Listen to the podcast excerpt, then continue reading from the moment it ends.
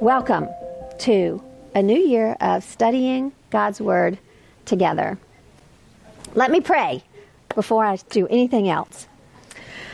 Lord God, we thank you for the sunshine and this room and space and uh, joy in you, joy in your word and your goodness to us, uh, the gathering that you allow us to have, the fellowship with each other. Jesus, that's because you have loved us and we love you and we love each other. We thank you for that fellowship. And Holy Spirit, you are our life, our source of strength and understanding, and we ask you to help us this whole year as we are reading the word that you inspired men to write give us understanding of the thoughts of God, the things of God, what Jesus said.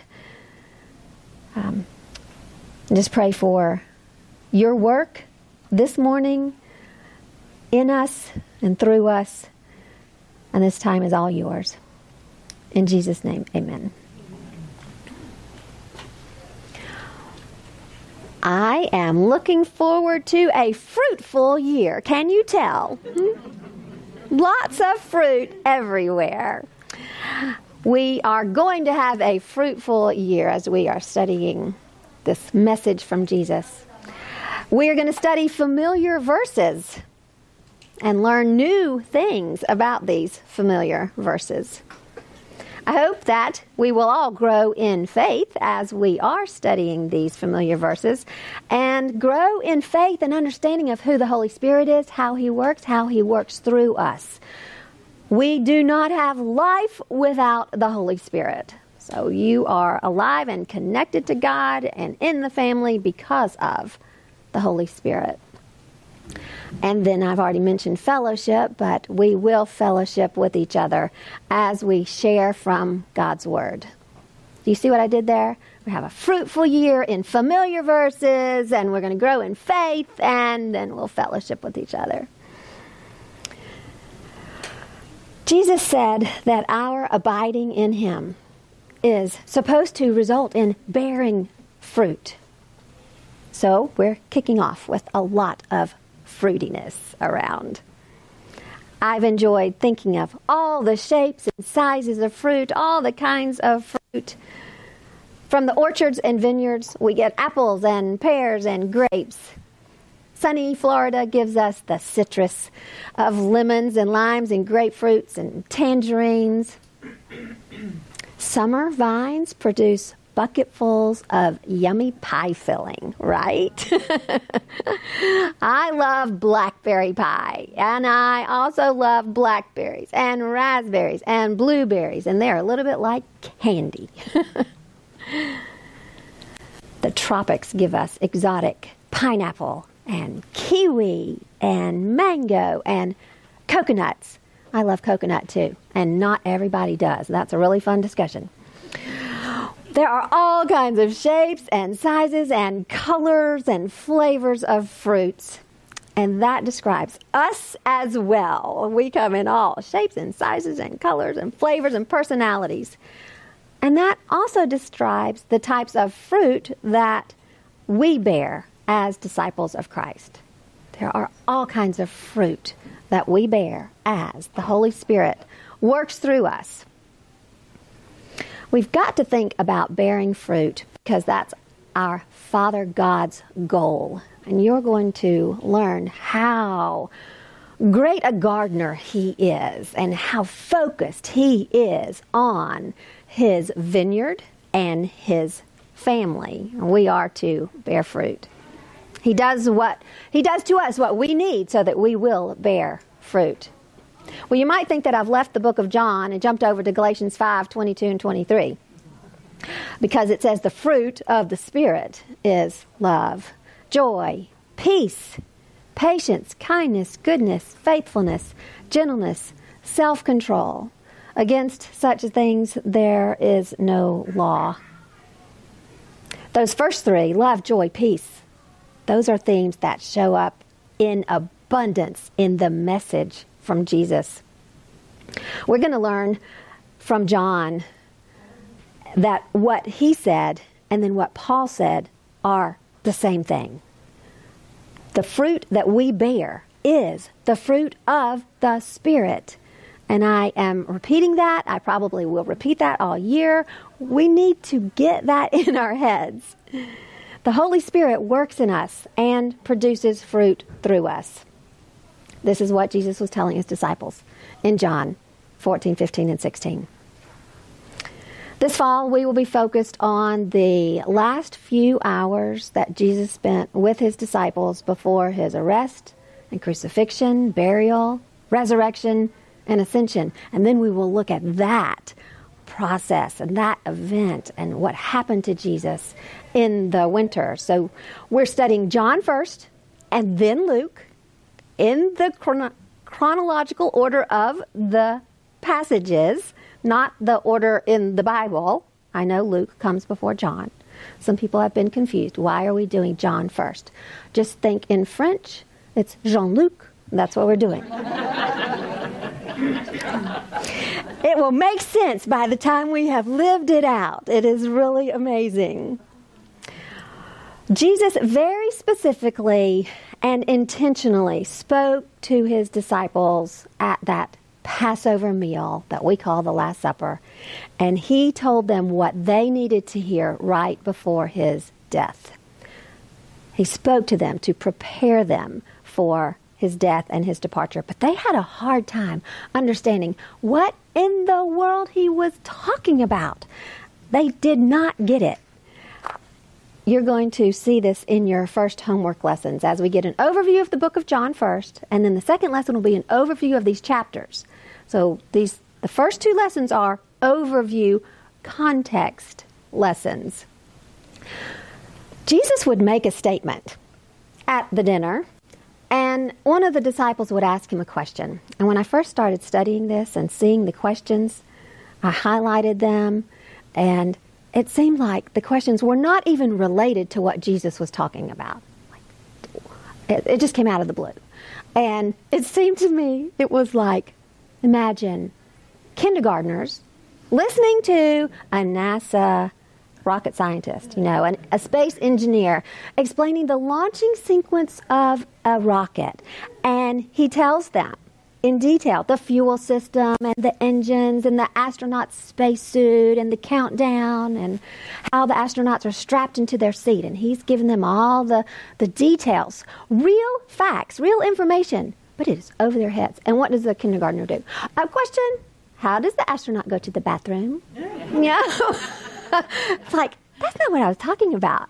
It's related, but that's not what he was trying to communicate. Well, Jesus is the wise teacher, and we will see how the questions are related to what Jesus was talking about. And he does answer them and explain, and, and he stays on topic to continue with the information they needed to have from him.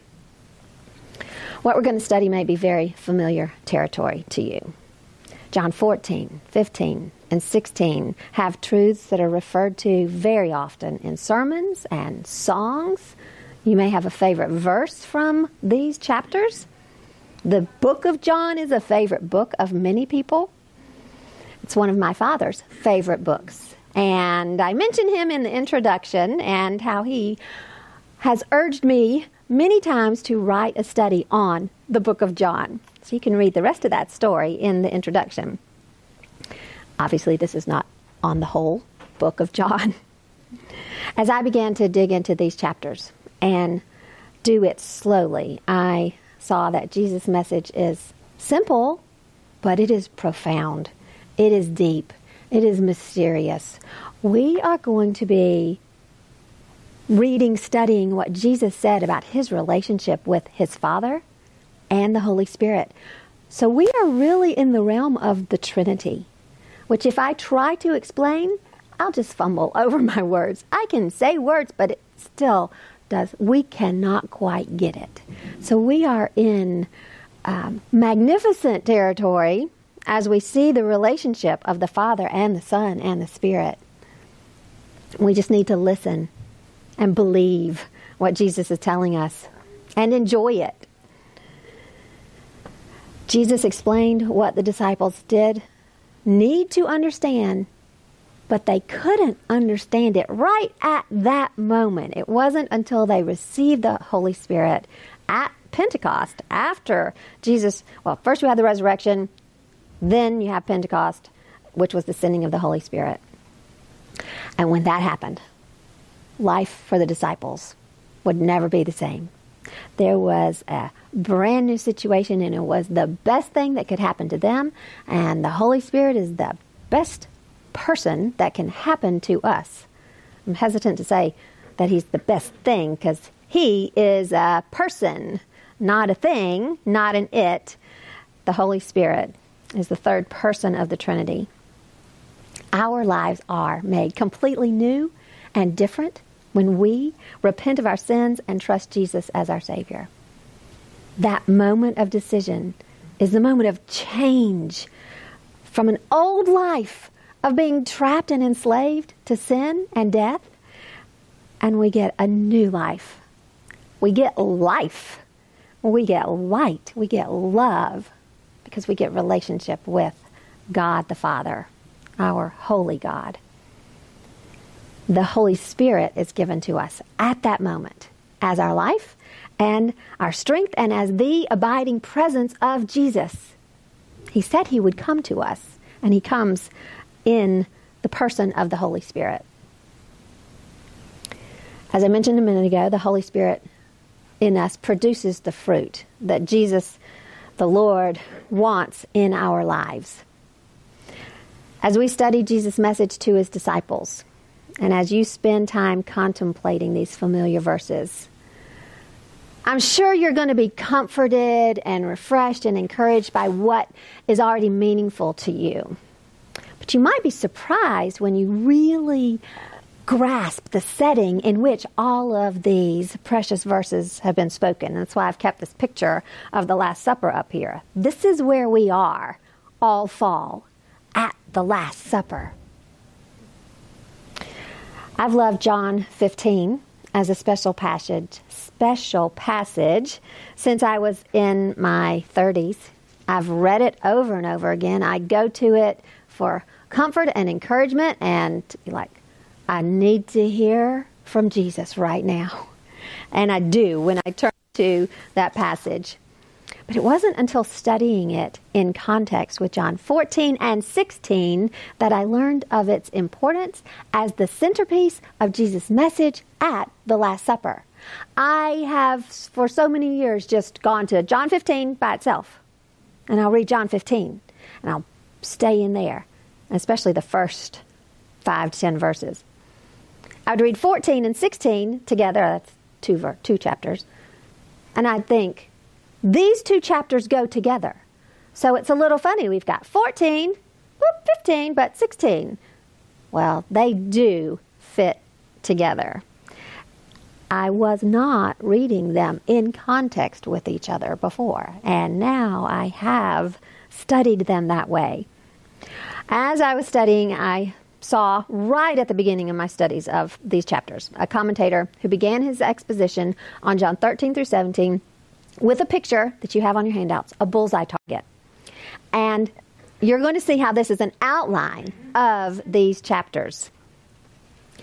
First, well, on your handout, I have a quote from Gerald Borchert and his commentary. He says, If readers can conceptualize these chapters in this target fashion, they should be able to recognize that John is not simply jumping aimlessly about in the presentation of his materials. The subjects of chapters 13 through 17 are wraparound issues. Everything holds together as a package called discipleship. Yes, discipleship. They describe what it means to belong to Jesus, to obey his commands, and to love each other in the family of God. Jesus modeled all of this for us, and that's what we see in this um, package of John 13 through 17. I have zeroed into Jesus' words, which begin at the end of chapter 13 and they go to the end of chapter 16. But this uh, bullseye, I'll show you the, uh, the package of 13 through 16. Borchert calls it a brilliant literary piece of theological construction. And he says that the more one studies its bullseye nature, the more one should sense that it's a magnificently synthesized and integrated piece of work. So, what is in the bullseye? The very center of the bullseye is chapter 15 the vine and the branches illustration, this metaphor. When we study chapters 13 through 17 together, you're going to see this picture of life in Christ, discipleship, belonging to Jesus, being a part of the family of God. So you can see, even as I say those things, why the vine and the branches, that tells us about relationship. That's what it's all about. And what happens through that relationship, the branches bear fruit. So there's obedience, there's um, love, discipleship. So this bullseye in the middle points to our intimate relationship with Jesus through the Holy Spirit and the fruit that comes as a result. I'm going to walk through the rings and the outline here. Starting at the top and the outer ring, we have the foot washing event in John 13 1 through 38. This is where Jesus showed his love for his disciples by humbling himself and doing what a household servant was supposed to do. I will be putting this picture up um, every other slide because I also want to put uh, Bible verses up here. So uh, listen to John 13, 3 through 5. Jesus, knowing that the Father had given all things into his hands, and that he had come from God and was going back to God, rose from supper. He laid aside his outer garments, and taking a towel, tied it around his waist. Then he poured water into a basin and began to wash the disciples' feet and to wipe them with the towel that was wrapped around him. So try to picture what was happening here. These men had come to Jerusalem for their Passover meal. They did not have a hotel next door, so they had not bathed and gotten all dressed up for dinner. They had been traveling, they were staying outside of the city and walking through those roads, maybe dusty roads, dirty roads. Were they muddy? Sandals? Uh, we've got guys showing up with dirty feet.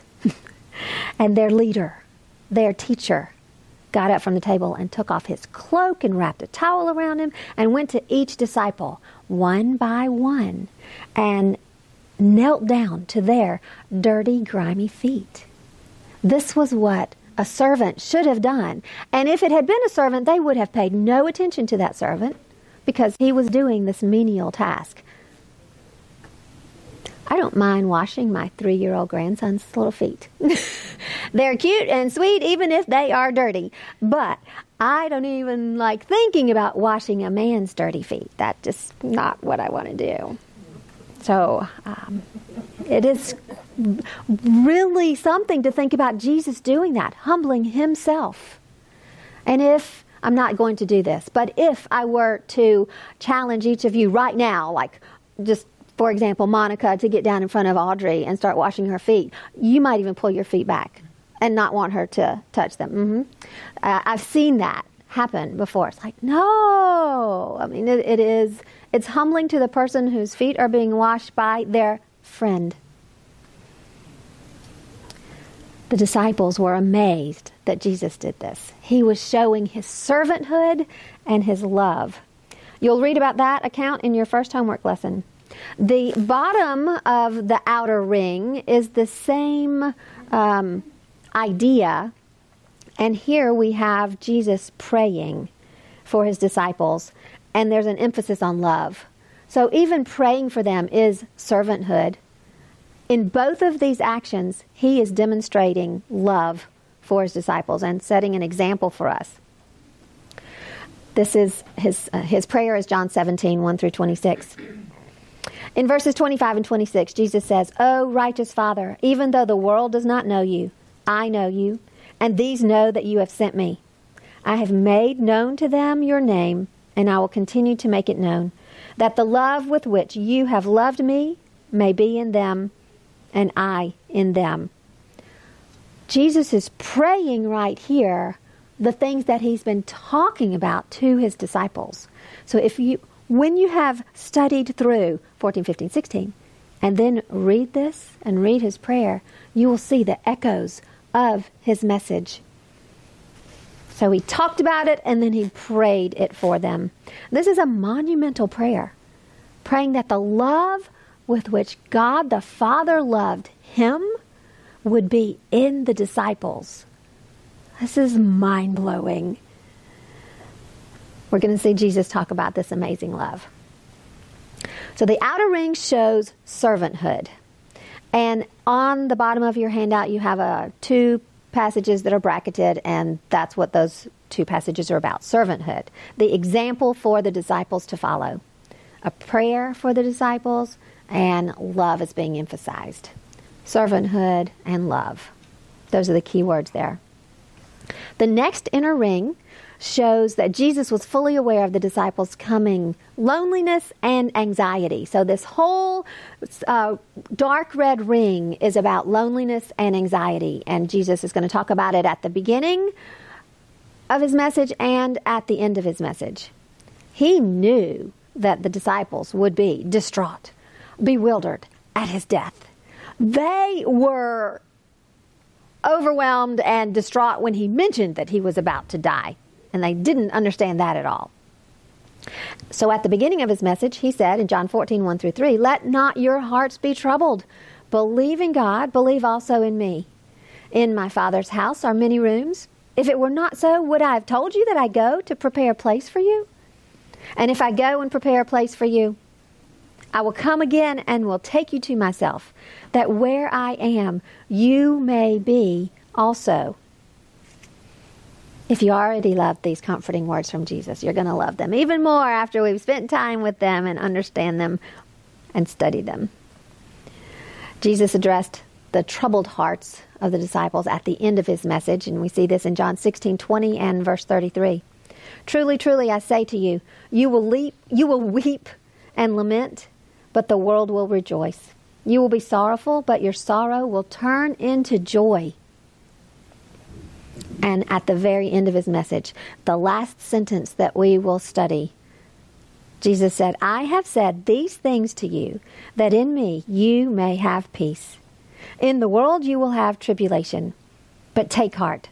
I have overcome the world. When I was studying and looking at what would be the the whole message and the whole package and how would this workbook end? Where would we end in Scripture. And when I saw that this is what Jesus said, oh, I was so excited. I'm like, we are ending with victory. And yes, it's the truth. And he's going to say, get up, it's time to go. And um, Judas was already on the way when Jesus said this, but he said, Take heart, be of good cheer. I have overcome the world. He knew what he was going to do, and he was not going to fail. So we have victory in Jesus.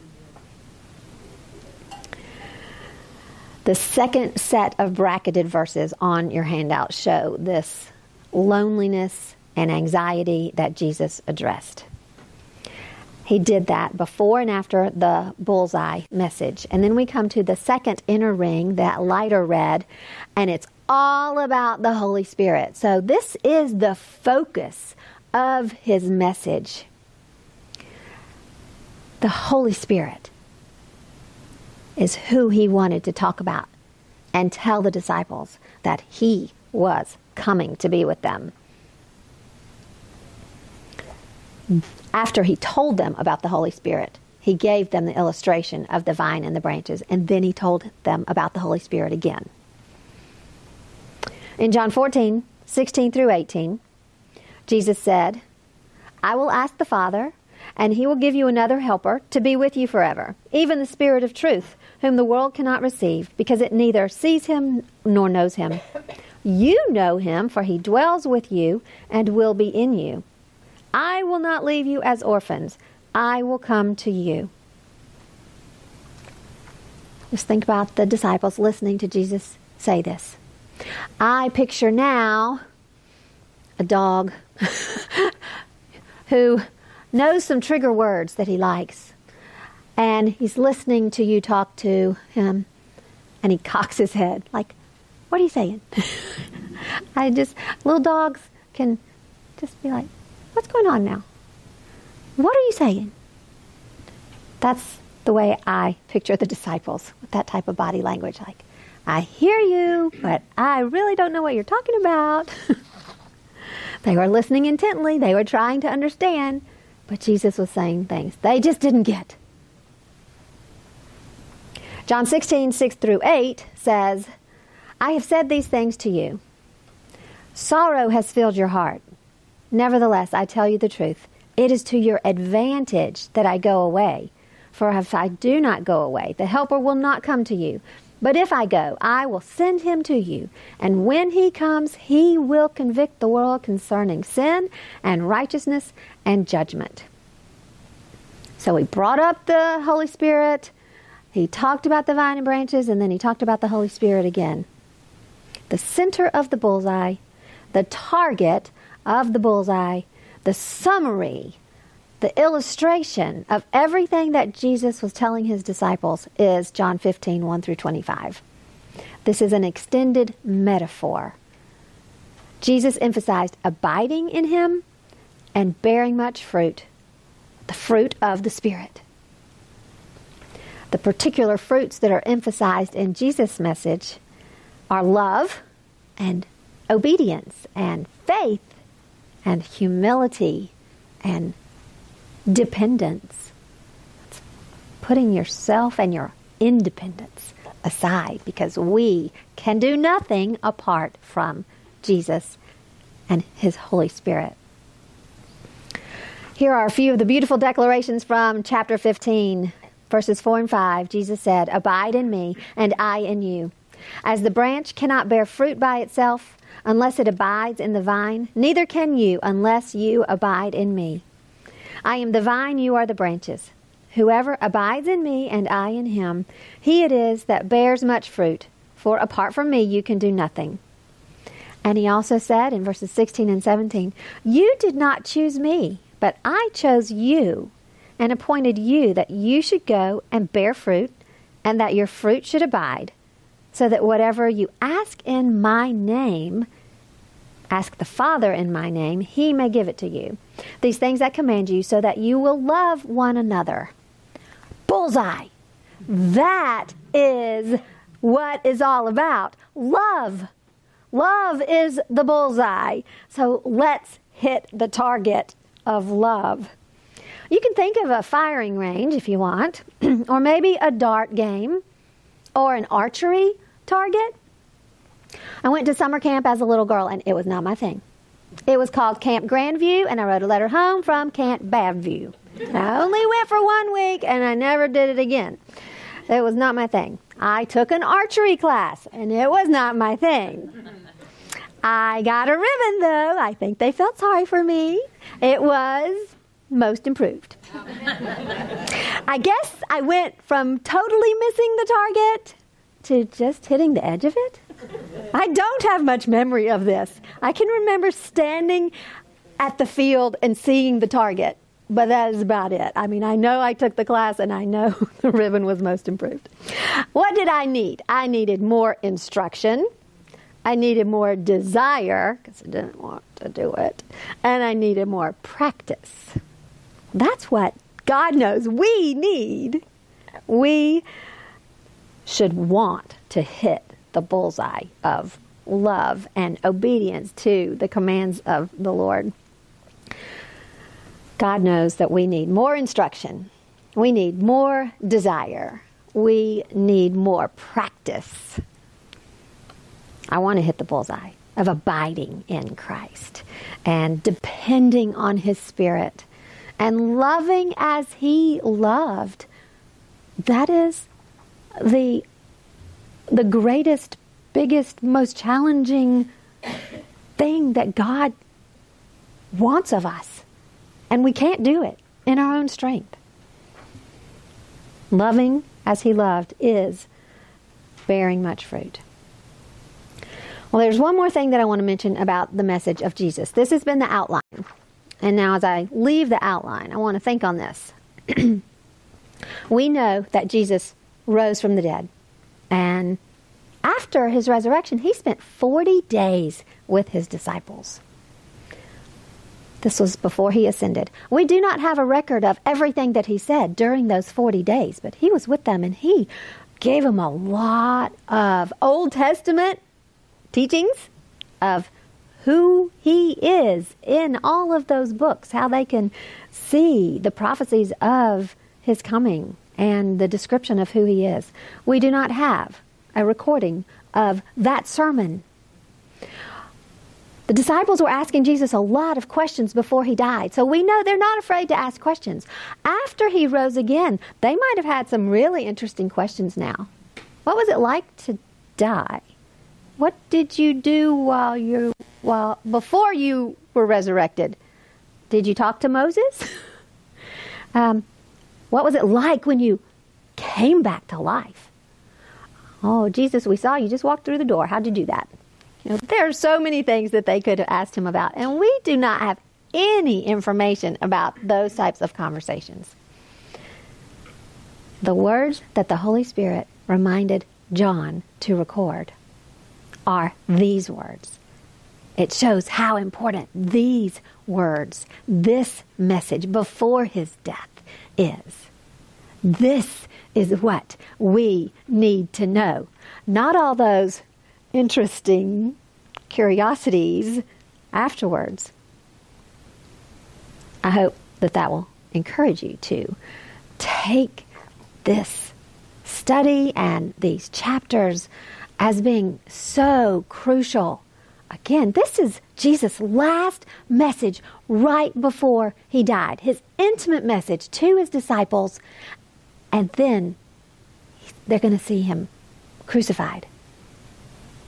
Wow. I hope you will be prompted, encouraged, and understand what it means to abide in Christ and to bear much fruit, and that you will even see yourself bearing fruit. And it's going to be a lot of fun when we're all a little fruity. even if you're a little fruit loopy. Even if we're all going bananas, you know, we're just let's, do it together. let's help each other with that. Well, that's the intro to the chapters that we're going to study. And now I want to look at the workbook and talk about how we are going to study these chapters. And as I, as you're getting your workbooks out, we're going to open them in just a second. I want to tell you what I experience regularly in the summer when I go to my water aerobics class. I've been going to this water aerobics class for about five years. I have the same teacher on Mondays and Fridays. There are other teachers different times, but I know what this one teacher does. And at the very beginning, she always says, Is there anybody new in class? And many times there's nobody new, and it doesn't matter. She tells us the same thing every time. She sets the stage. She reminds us what we're doing, why we're doing it, and she is excited and encouraging. She reminds us every single class what we're supposed to do. And throughout that hour of workout, she keeps telling us in the middle of what we're supposed to do. Why? Because even though I go and I am there to exercise and to work hard, I might kind of slack off. or just do it wrong. There's something that she tells us to do, and I don't even know, but we have a tendency to kind of lean over and hunch our shoulders. She's like, shoulders back! You know, everybody, get your shoulders back. And in the water, you aren't supposed to just kind of swish around the water. You're supposed to um, sweep the water and push it hard. She's like, You're going to get out of it what you put into it. Take that to Bible study with you. you get out of it what you put into it. And so I'll be doing my thing, and she's like, Come on, punch it harder. And she's like, She wants us to work. Now, I am not trying to tell you, work hard. This is not supposed to be hard. But it's easy to just feel like, Oh, I do this all the time. I know how to do this, and just kind of start floating along. So, this is your reminder to get excited about Bible study. Here's how we do it. Here's why we do what we do. And think about these things as you get ready to spend time with Jesus and listen to Him. Please turn to the table of contents. There are 18 lessons here. This is my shortest study ever. And we will do two lessons a week. As I said, the first two are an overview, first of the book of John, and then of these passages, uh, chapters that we will be in. Then I have a foreword from my daughter Emily, in case you wonder who that is. The introduction tells my story of writing with some words from my father, and this book is dedicated to him since he always encouraged me to write a study on John. So that's really precious. There's a quite the, the family thing going on with this Bible study.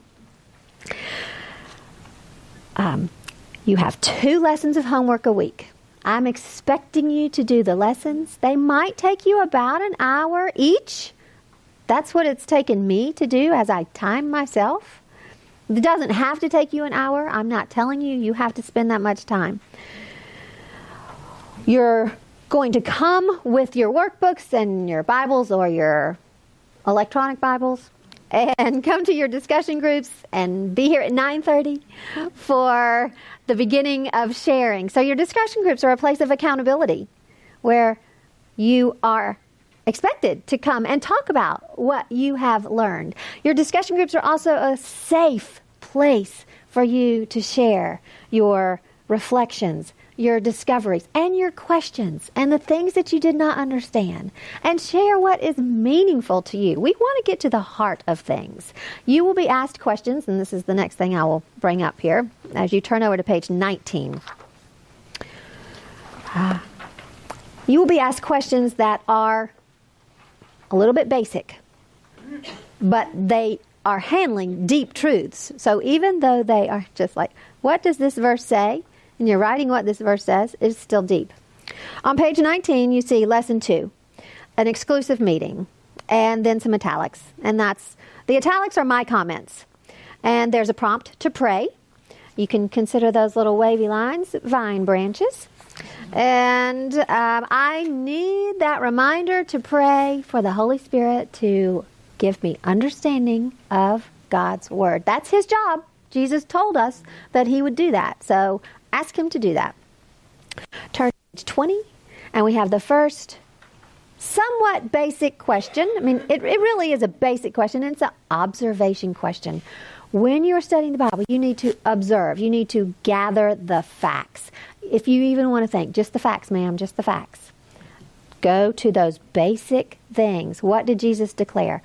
You are writing the verse out. Sometimes you don't have to write the whole verse. The next question How did the disciples respond according to John 13 22 through 25? You really don't even have room right there on the page to write the whole verse. So you're writing the bullet points of what the dis- disciples said. What happened next?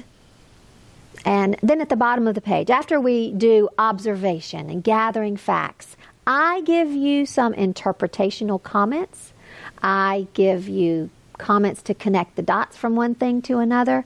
The box is a quote from a commentary. It says, Now it was night, and it explains the importance of that phrase. So that is bringing interpretation into our Bible study.